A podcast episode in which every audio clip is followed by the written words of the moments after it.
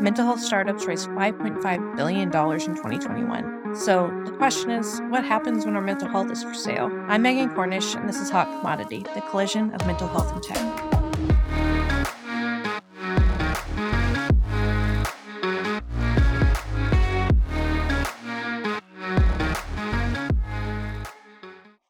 Quick ad disclaimer I don't have any control over who advertises in my ad spots, but I'm actually kind of looking forward to it. As a marketer in the mental health space, I've heard good, bad, and ugly ads. If a mental health company pops up in these spaces, please look deeper at that company and use the links that we discuss in this show. And feel free to reach out and let me know what you find. This is episode two. How did we get here? Before we get started, I have a confession to make. This amazing interview has been hanging in the depths of my computer files for, let's say, more than three, but less than six months. My guest has been so kind and patient waiting for me to finish. It's 100% completely my fault. But to explain my less than ideal posting schedule, I just wanted to give you a quick peek at my life. And fair warning, I'm about to go all therapist on you. I'm a mm-hmm. mom to a two year old son and a four year old daughter, I'm the sole breadwinner while my husband's in clinicals. So, in order of priority, our life goes like this kids, husband, school, my paying projects, my passion projects. And this podcast definitely qualifies as a passion project. I wasn't able to finish the editing when I first recorded this interview due to a slew of sickness and germs that overtook our house in the winter time. And to be honest, the longer it took for us to get back to normal, the harder it was to feel motivated to edit this podcast. Does that ever happen to you? Suddenly, it's not just about the task, it's about the task and the guilt, and you'd rather just ignore it than face the fact that you dropped the ball. So here's my solution, and it's a very acceptance and commitment based. I'm going to lean into the guilt a little bit. I feel bad even while I'm recording this, but I value Chris and his time, and I think this is valuable information that should be out in the world. So I'm going to push through the ick and I'm going to make something worthwhile. So thank you, Chris, for your participation and your patience and your wisdom. I owe you one. Because things change so quickly, I'll do my best to drop in any updates that have happened in the month since we recorded this. But the level of action shouldn't come as a surprise. It's hard to miss that there's a lot happening in the mental health tech space. All you have to do is scroll through your social media feed or listen to your favorite podcasts and see ads where mental health is front and center. Mental health used to be a primarily service provider based industry, and now it's turned into a huge tech investor feeding frenzy. Of course, things have slowed down recently, but what industry hasn't slowed down? I really wanted to find out what forced all these changes in this industry and how the changes are affecting the clinicians who actually provide the services and what should those clinicians know if they want to stay savvy. So I scheduled an interview with my friend Chris Larson, who is a reporter over at Behavioral Health Business. I wanted to mention that Chris Larson is in no way related to Jay Larson, who I interviewed on the last episode, and that this is not a Larson exclusive podcast. I love interviewing Chris because he's such a wealth of information but I also had a head cold at the time of our chat, so I'll spare you having to listen to my side of the interview recording. My name is Chris Larson. I'm a reporter for Behavioral Health Business. I've been doing this work for about 10 months. And just like the name of the publication suggests, we cover the business aspect of behavioral health. Chris automatically explained his organization's business model, which is going to be a key issue in this and other episodes. Forgive me if I'm stating the obvious, but a business model is the mechanism by which a company makes money. Knowing how a company makes money can help us understand where conflicts are most likely to occur. And I think we need to normalize asking, how is this company making money and where might that cause conflicts? The way that we make money in short is through selling advertising on our website, like most news organizations, but we really invest heavily and also succeed quite well in an events business as well, where the journalism that we're doing and the connections that we're making in the behavioral health space can come to life in you know event venues and help facilitate the, the real life connections that we see potentially happening in the digital space. So in short, our business model is pricing on the site. And then our other major business is business or source of revenue for our business is this events business. When it comes to business models in the mental health tech space, no two companies are making money in exactly the same way. So Chris was happy to explain the different kinds of business models that dominate the industry right now. So you have kind of two very large categories and buckets for these digital behavioral health companies. The first one is direct to consumer. These are your Talkspaces and Cerebrals of the world that put a lot of time and money into trying to make themselves known in the national market through digital uh, marketing, and their the play there is to get as many people looking at your online presence and trying to convert them into paying customers.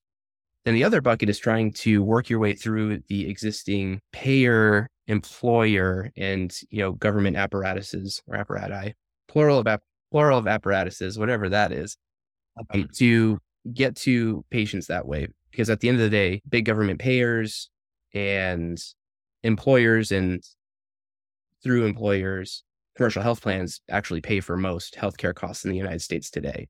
And that's the label that you would put on that second bucket is, you know, business to business or direct to enterprise or D, DT, D2E, depending on your preferred nomenclature.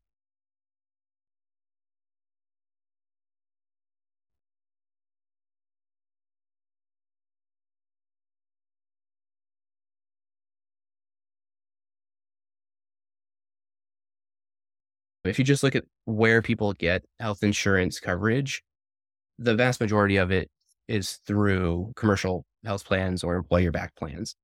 Right. So if the biggest source of spending on uh, healthcare overall is through these plans, it follows that at least a goodly portion of spending on behavioral health and, other, and specifically mental health services will come through those those avenues as well. So if the hope is ultimately to fundamentally shift where the revenue comes from for these companies, you would innately require a overhaul to the American payer system, and that's a that's a pretty big that's a pretty big task.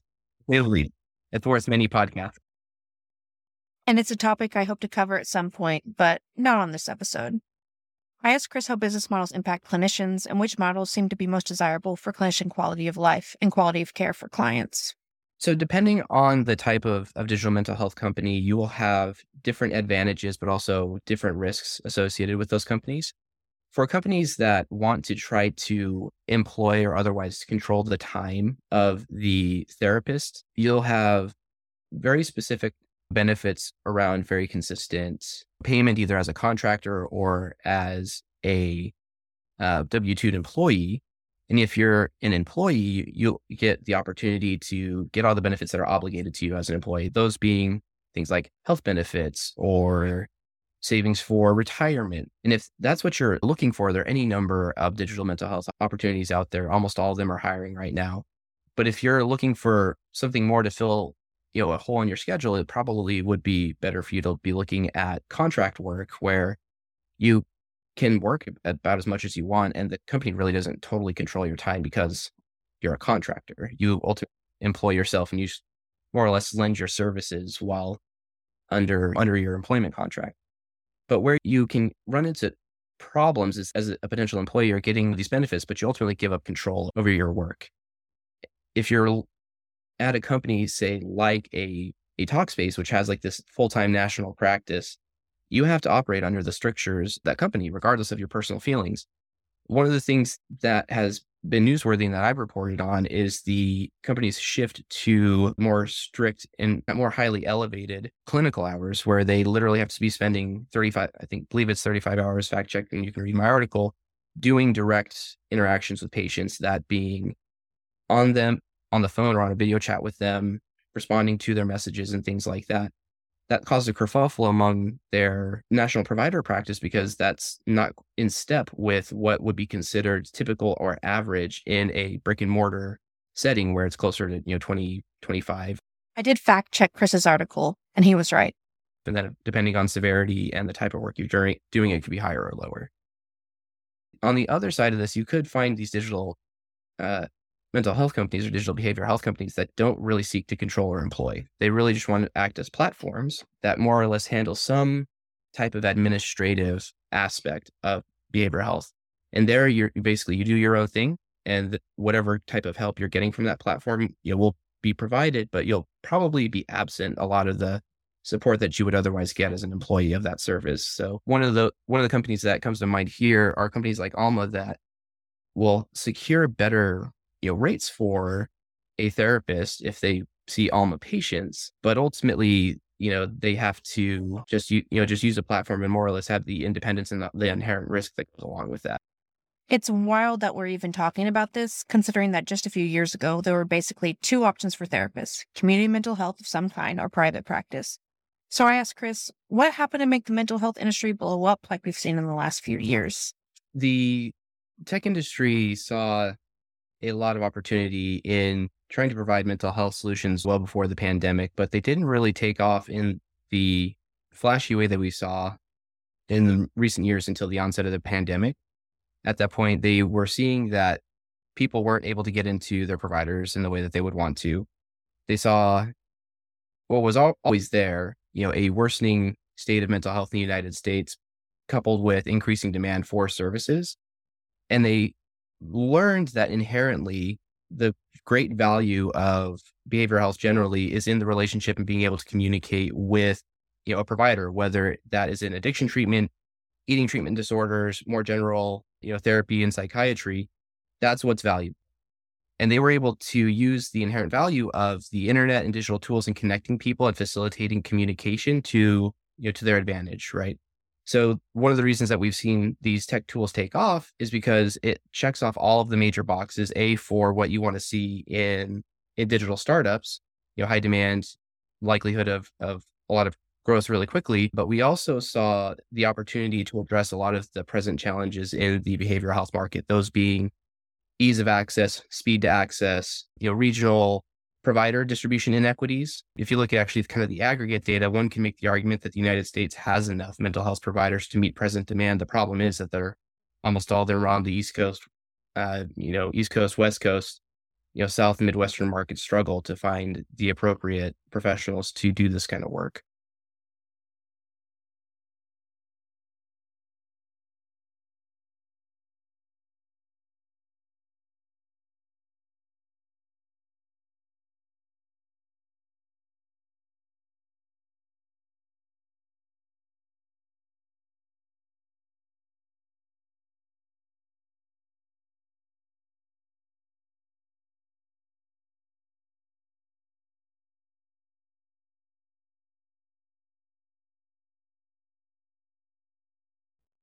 So, Chris identified high demand and limited supply as one of the driving forces for the market's growth.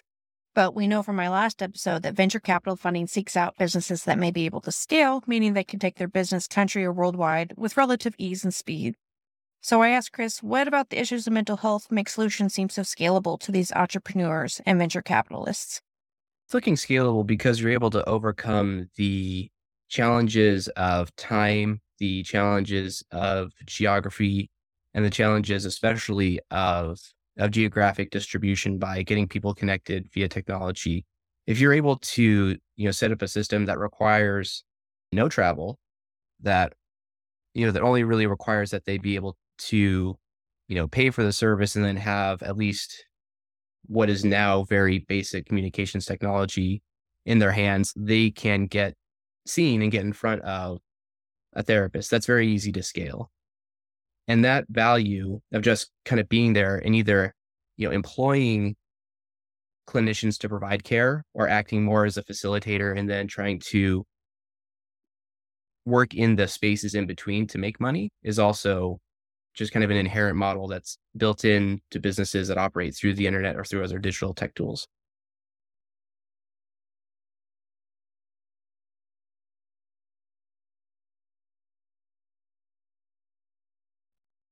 So companies are looking at this potential to integrate technology into mental health care. And they're thinking they can almost immediately increase the number of clients that therapists can see, which might make sense from the outside for people who've never had to sit through four consecutive emotionally exhausting therapy sessions. As an insider, I know the reasons most clinicians don't see more than 20 or 25 patients a week has less to do with trouble getting patients in the door and more to do with very human limitations and healthy boundary setting. Since Chris has a finger on the pulse of most players in the mental health field, I was dying to know what are the things we clinicians should be keeping our eye on? So I would label three potential areas of, of major concern. I think the the first one is the ethos that has been adopted by so many tech companies generally, irrespective of mental health. That being of the mantra of move fast and break things that just doesn't work in healthcare. It never has, and it probably never will. Because at the end of the day, you are dealing with human lives. You're dealing with the health of brains here. You're not dealing with whether or not people are engaging for X amount of hours in a month or in a week and you're not trying to facilitate a connection between inhuman content, like for a TikTok, a Facebook, or any other you know socially geared service that is premised on levels of engagement.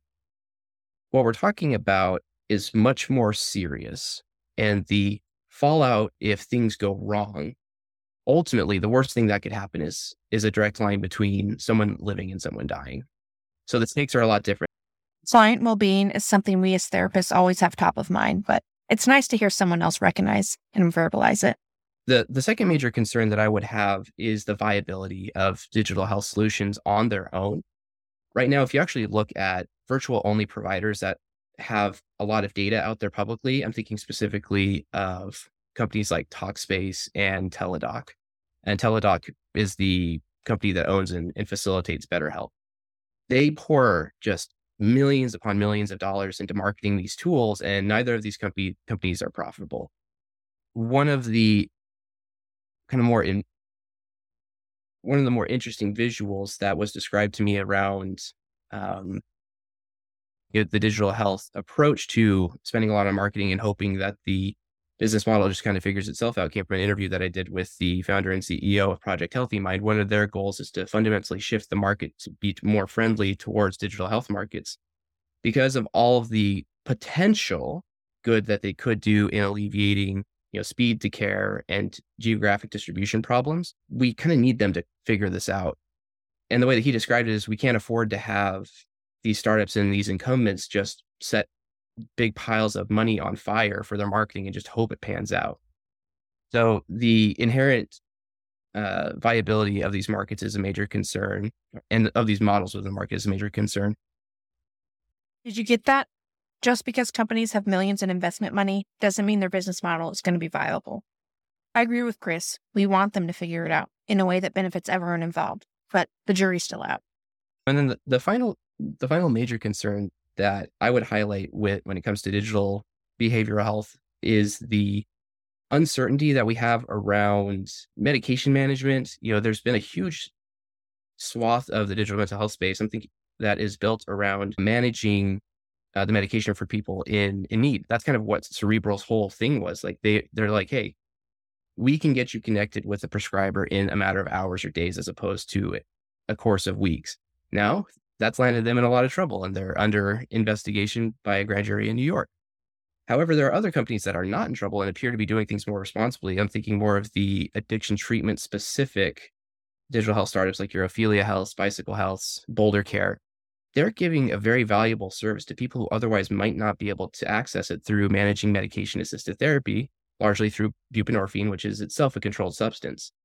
And because we haven't seen a lot of movement on the federal front around clarifying the role of these specific types of providers and then just what the role of the Ryan Haight Act will be going forward in the post COVID era. We don't know if these companies are really going to make it, at least not in the way that we understand them now, where they're able to do everything that they can virtually.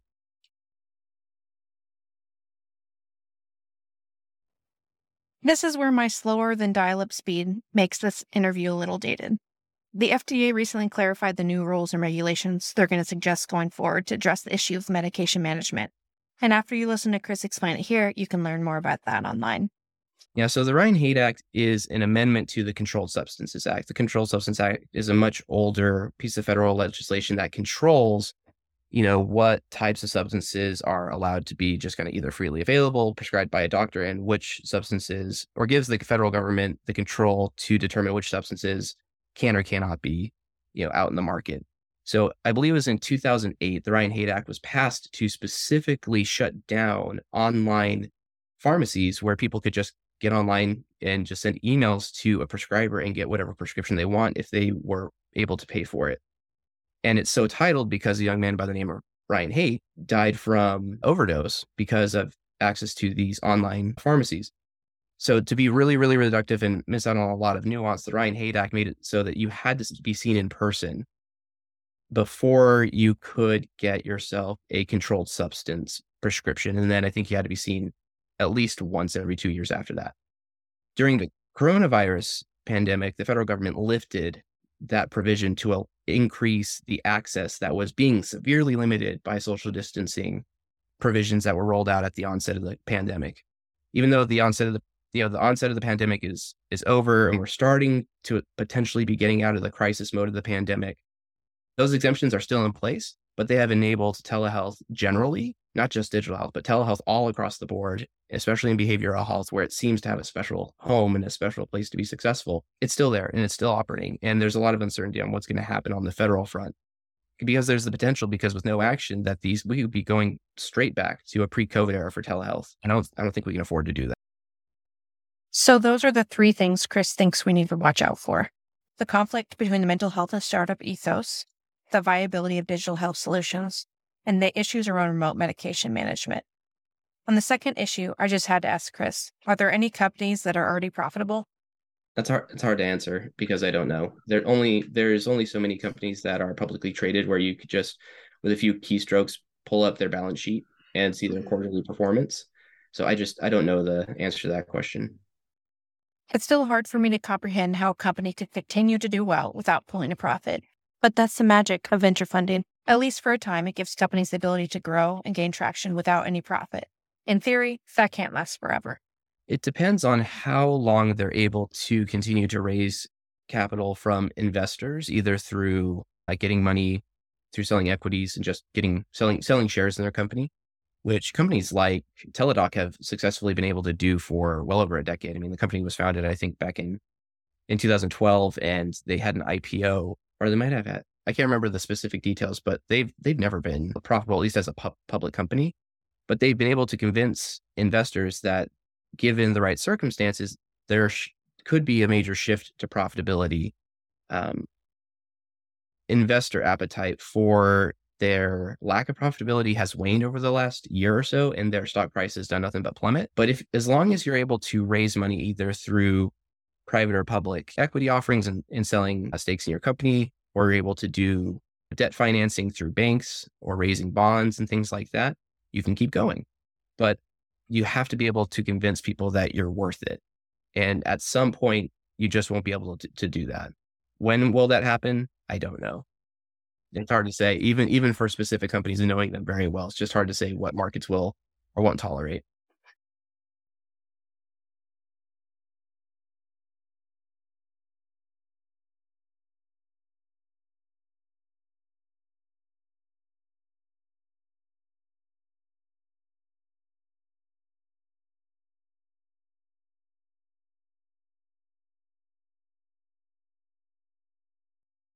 That's one of my biggest concerns in the industry right now. Although working for a tech company comes with clients, benefits, and lessened business risks, it doesn't yet offer the kind of job stability working for yourself or a small group practice does. Granted, startup life is incredibly exciting and it can offer returns most clinicians can only dream of. But clinicians should know what they're getting into. Chris agrees that these startups can be risky for clinicians who just want to serve their clients in a stable environment. So he wants us to do our homework. I think that one of the more important things that you know therapists really need to know is is that these companies are knowable. Now let me let me kind of explain what I mean by that. You can figure out pretty quickly what these companies are about, what the pluses are, what the minuses are, what the good experiences of people have been, what the bad experiences of people have been. And you can make the appropriate calculus for yourself. The tools are out there and they're pretty and the information is pretty easy to find. I find that therapists as a community are very communicative. And if you have a question, you're going to be able to find an answer from a professional who is similarly situated from you. And that's going to be very easy to do either through social media, or your friends and your literal like real life network. So you can know what these risks are. And you don't need to go in blind into any situation when it comes to working with a digital mental health company. Now, if you're looking at working at startups that are new and just by the fact that they've only been around for a short amount of time, you can't really know what they're about, you run into more risk there. But you also have a lot more upside there. If you can get in on the ground on the ground floor of a startup, for example, and you have the appropriate education and experience, you could be shifting from being a provider to actually being a leader of some uh, of some kind. And that has all kinds of, you know, career benefits. You know, that looks amazing on resumes. You could be getting paid a lot more. You could be making a strategic shift in that company now that you have this opportunity to lead as a clinician. But again, the risk the risk is there. Startups are inherently risky and you never know if you're going to get laid off any day. I think that's a decision we all have to balance. What do we value in our career? And what are we willing to risk? With the mental health crisis, though, I don't think there will be any shortage of demand for our skill set anytime soon. For my next episode, I'll be interviewing Stephen Hayes, who's founder of What If Ventures, a mental health focused venture capital firm. But I'm not going to even schedule the interview until I know I have the bandwidth to follow through. And I'd also love to chat with therapists who've worked with some of these big tech firms. Even if you want to do it anonymously, reach out to me on my LinkedIn if you'd like to be featured.